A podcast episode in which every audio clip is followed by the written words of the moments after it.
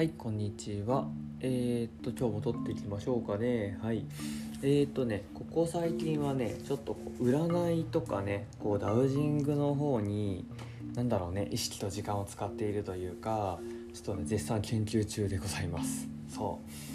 う。そうね、うーん、今の時点でこう気づいていることとしては、基本的には占いとか直感力、直感の感覚を引っ張り出すためには、引用五条っていう思想をベースにやるといいんだなっていうのがちょっと分かってきたなっ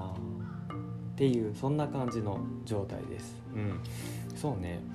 ああ、そっかそっかそっか。今話しながら気づいたけど、ライブ配信であれか、あの花札式オラクルカードみたいなのやりまくると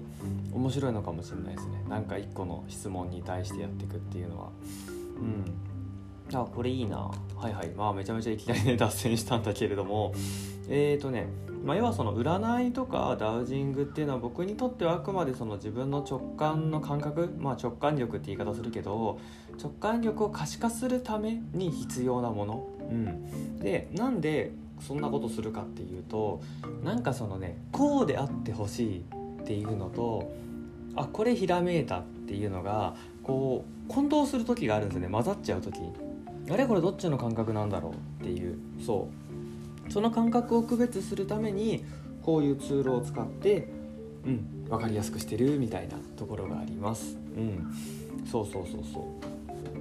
そうだね。まあこれも今話しながらまとめてる感じなんだけど、例えばこう今やってるダウジングのペンデュラムっていうやり方があって、まあ何でもいいんで、こう糸とかね鎖とかで物を吊るして、まあ、イエスなら、えー、とイエスなら時計回り、ノーなら反時計回りみたいな感じで設定をして、で自分がそれをどう思っているのかっていうのを、まあ、近反射で確認するっていう。でこの自分がどう思ってるかの自分っていうのは、こう潜在意識の自分って言った方が一番分かりやすいかな。潜在意識無意識領域の自分が判断している部分、うんそう、それが一番分かりやすいね。うん、その領域にいる自分がどう思っているのか、うん、例えばまあ自分の好きなもののに意識を向けながらこう、ね、ペンデュラム吊るしてあげると、やっぱ時計回りの方に回るし、なんか苦手なものの上、まあ、苦手な色とかでもいいんだけど、そういうものの上にこうねぶら下げながらやると、まあ、見事に逆回転するんですよね。でこれを生かして、じゃあそしたら今日のお昼は麺食べた方がいいのか米食べた方がいいのか、自分はどっちが食べたいと思ってんのかなっていうのを確認したりも使えるんですよね。そうでただこれをこう繰り返してるだけで全然意味がなくて、今の時点の僕はあくまでもこう自分の直感の感覚がこうであってほしいって願望ではないのかを確認するためのツールとして使ってるような、そんな感じですね。うん、やっぱりこうね、自分の想像の世界のものをこの現実世界の物理的な世界の方でちゃんとこうね機能するかどうかってテストはやっぱ絶対必要だと思ってて、頭の中でこれがめちゃいいと思っても実際やるとあれなんか全然ダメだみたいなことがちょこちょこね僕の人生ではいっぱいあったから、まあそういう感じですね。そう直感っていうねパッとするとふわふわしたものなんだけれども、研ぎ澄まされた感覚っていうのは何よりの物差しになると思うんですよね。うん、なんだろうね、こう世界平均の物差しがあったとしても、その平均の物差しが自分に合っているわけじゃないっ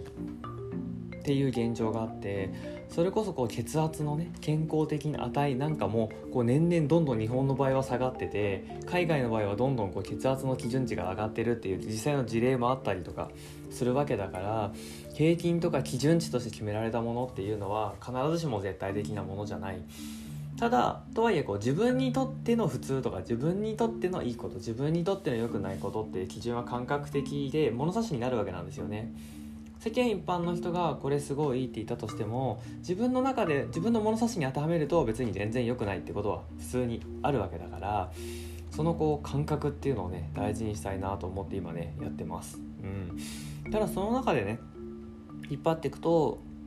うん、陰陽五行説っていうね、こうあの対極図って分かりますかね、あの陰と陽のマーク、マガタマふたつ並んでるみたいな、そうあれと、あとあの星型のシンボルのマークね、星のマーク、あれはあの五大要素、あの木火土金水っていう五大要素を表していて、まあその東洋の思想なんだけれども、万物全てのものっていうのは陰陽そしてご行に分けることができるっていう考え方があって、そうそうそうそう、それを要して考えていくと、例えばこうイライラした状態っていうのは、まあ、イライラの時点、爆発してない状態っていうのは、まあ、気のエネルギーなんですよね。で、気っていうのは火、ファイヤーね、ファイヤーの燃料になるわけだから、イライラが高まると爆発にいってしまうわけなんですよ、うん、でそこから五行を使ってどう考えるかっていうと、このイライラ部分は木なわけだから、木を切り倒す属性をぶつければいいんですよ。木を切り倒す属性っていうのは金です。金、ゴールドね、ゴールド、まあ、金属ですね。金属が固まって斧になりますと、斧が木を切り倒すよねって、木を切り倒しておけば火の燃料は出てこないわけだから、そう、そんな感じの考え方ですね。ここでいう金のそうね、思想とか行動としては、まあ、金っていうのはこうまとめるとか整理するとか修練する、収縮とかそういう意味があるから、自分がこう何に怒ってるんだろうってこうまとめてみるとか、自分が怒っているポイントを明確にするとか、そういう方、イライラしてるポイントを整理するとか、そういうアクションをやってあげるってやってあげると、まあ、イライラは収まるんですよね。イライラしてる時に自分は何にイライラしてんだろうって気づくと、ほら怒りまでいかないことって多いじゃないですか、実際に。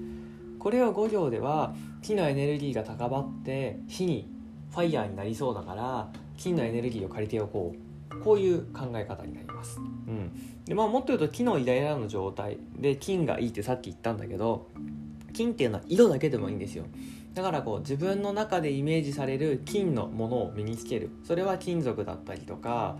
まあ、それこそこう金ゴールドの折り紙とかでも全然いいんですよ。そう、そういうのをやってあげると、そこの木のエネルギーを抑え込むのに役に立ってくれるわけなので、まあ、そんな風にね、割と実践的に使えるっていう発見もあって、そうそうそう、まあ、そんな感じで、まあ、学問としてある程度成立しているものと、自分の直感力を形にしてくれるツールを使って、まあ、今まさに直感力を磨いているとこですよ、なんで、そんな感じの報告っぽいような話でしたね。はい